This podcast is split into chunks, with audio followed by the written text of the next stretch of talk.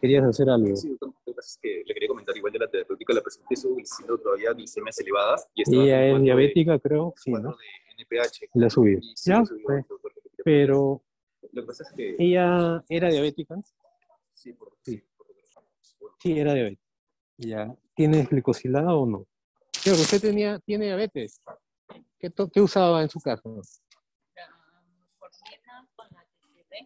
Con glidiabetes. ¿Y la metformina le producía molestias o no?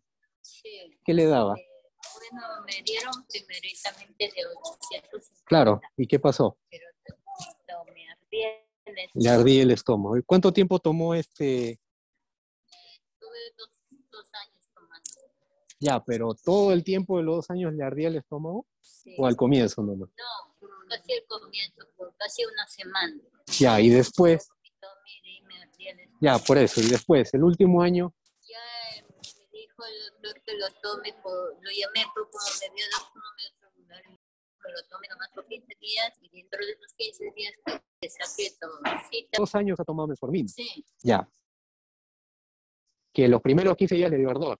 ¿Fue ardor? sí, porque en verdad. Sí, le ardía. Sí, Ya, ok. y me lo cambiaron. Claro, ¿no? Entonces, sí, ella tiene rama metformina, ¿no? No es frecuente, pero existe. Pues no le podríamos dar metformina, porque estas enfermedades crónicas sí es mejor asociar medicamentos. Y está establecido en la guía de hipertensión, que lo mejor es asociar dos fármacos desde el inicio, pero ha tomado mucho tiempo para usar eso. ¿no? ¿Cuántas ACVs, infartos se hubieran prevenido si se usaba eso? Desde el comienzo, que siempre la guía americana, yo creo que hacía años, décadas, y no cambiaban de eso. Entonces en diabetes han puesto su algoritmo, pero siempre comienzan con metformina. Entonces creo yo que siempre es mejor asociar, pero el mejor asociación no es glibenclamida. Es un fármaco que en otros países ni se usa. Acá se sigue usando porque es barato y porque no podemos usar todavía inhibidores de, ni siquiera de DPP4, porque no hay genérico, menos inhibidores de SGLT2. Y eso que el costo ha bajado, ¿no? Ahora creo que los SGLT2 costaban 7 soles, antes costaban más de 10 soles. Igual los de inhibidores de DPP4 costaban así, ¿no? Cuando salieron, han bajado creo que a 2 soles y tantos, pero aún así, ¿no? 2 soles, si tomas una o dos veces al día por 30, para la mayoría de personas es un monto que no es fácil de pagar y solventar sobre todo de por vida. A diferencia del Nalaprip, que cuesta un céntimo. Pero está bien, ¿no? Hay que ver cómo van las glucosas con, con la insulina. Ay, perdón, y hay que enseñarle a usar insulina. Porque con estas glucosas es muy probable, y tomando metformina glibenclamida antes, que no controle. Entonces va a usar insulina larga data. ¿no? ¿Querías? Sí, con respecto al tratamiento de respecto a la hipertensión, y me dijo que en algún momento le habían dicho que sí tenía, que había, que había tomado medicamentos por un tiempito, y que un doctor de después le había dicho que ya no tenía que dejó de tomar, que había dejado de tomar. Le Entonces ahí hay dos cosas, ¿no? Sí, todos salieron 140 centilitros. Claro, pero el dato más importante, uno, es que ya le hicieron diagnóstico. Y el más todavía que te dice que es hipertensa, ¿cuál es? Presión. No, no, no. Pues acá puede estar controlado, muy probablemente. Bueno, no lo está, pero puede estar controlado. Estoy hablando en general, porque van a tener así varios casos. ¿Cuál es el otro dato? Que está muy bien que lo haya sacado. No, al contrario, que estaba recibiendo tratamiento. Y esa es otra práctica irracional. ¿no? Y eso pasa con mucha más frecuencia con la dislipidemia. ¿Cuál es? Te ya, te diagnostico la enfermedad. Por suerte, no. Bueno, no, por suerte, no. También ocurre con diabetes. Entonces, viene un médico, diagnostica hipertensión, te da tratamiento. Creo que no es por menospreciar nuevamente ni ser peyorativo, estudiante de medicina sabe eso. ¿no? Cómo diagnosticar hipertensión y qué tratamiento dar.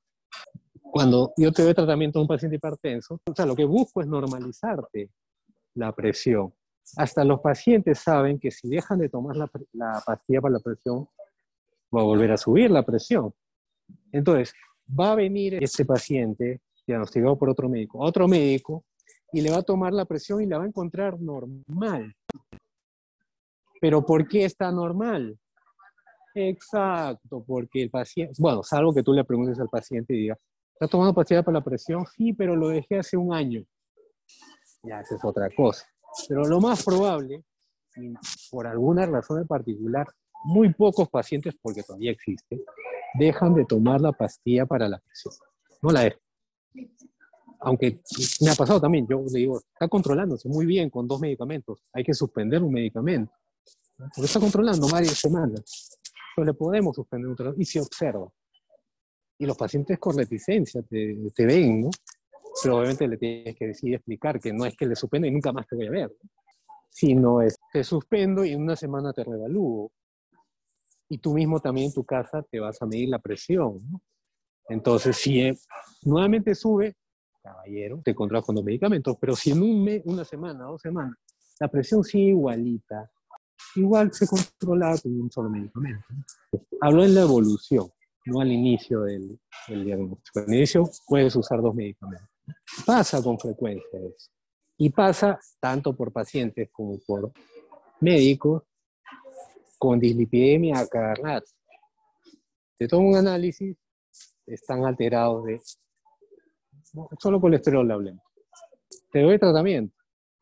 Colesterol te va a bajar al día siguiente, solo que nadie lo va a medir. Entonces, te un control en un mes, va a estar normal. ¿Pero por qué está normal?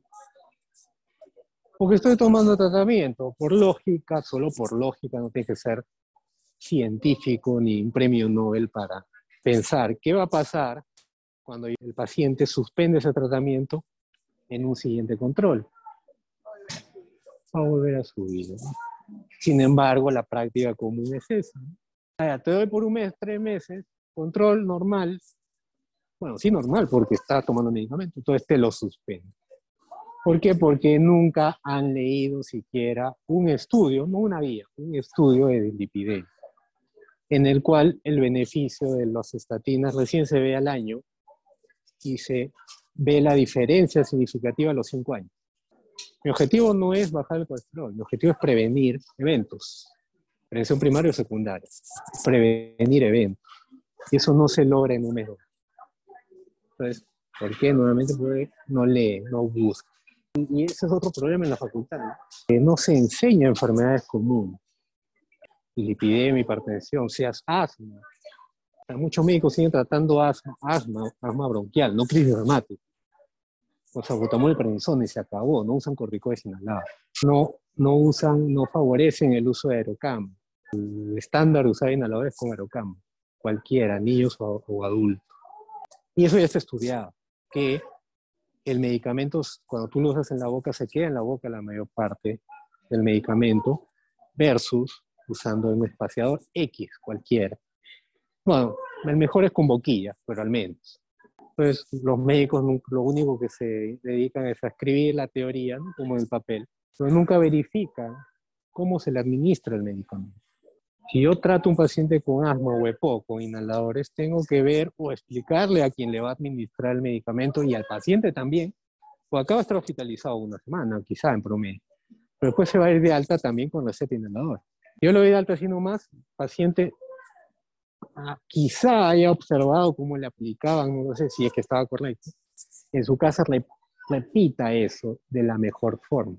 Pero es distinto si tú le enseñas al paciente y tú le observas y tú le evalúas, obviamente tú tienes que saber eh, de qué estás hablando para enseñar, y verificas que está usando adecuadamente la Entonces ahí con seguridad le puedes dar real.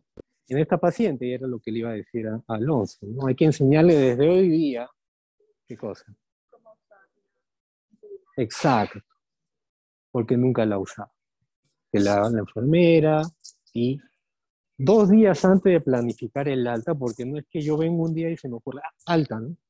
No, uno ya ve, se proyecta que un paciente ya está mejor y un par de días como más probable que esté de alta no voy a esperar a las 5 de la tarde que está con sus papeles ahí, ya para irse en las sierras, para enseñarle a usar la insulina, para educarle sobre la diabetes, sobre signos de alarma y polisemia, porque la insulina te puede producir hipoglicemia, para educarle que que ubique una dieta que la haga bajar de peso, porque todavía está con peso elevado, tiene obesidad abdominal.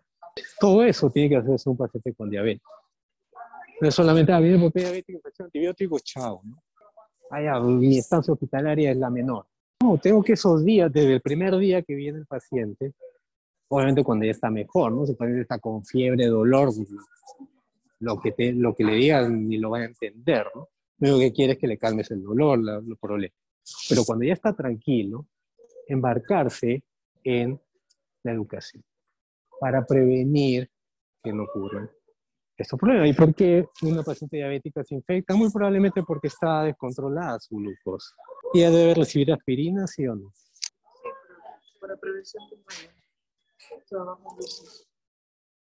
¿Prevención primaria de qué? Eventos vasculares. Nuevamente, muy general. Es específico. por ejemplo, infarto de miocardio. Punto. Prevenir infartos a miocardio, eso es lo que le tienen que decir. O sea, teóricamente, sí. Pero no está, está estudiado más la aspirina en prevención secundaria de stroke. Pero en prevención primaria eso ya se sabe hasta la saciedad. Y acá estamos hablando de prevención primaria. Ahora, que adicionalmente te, te va a prevenir definitivamente, porque es la misma fisiopatología. Stroke, de acuerdo.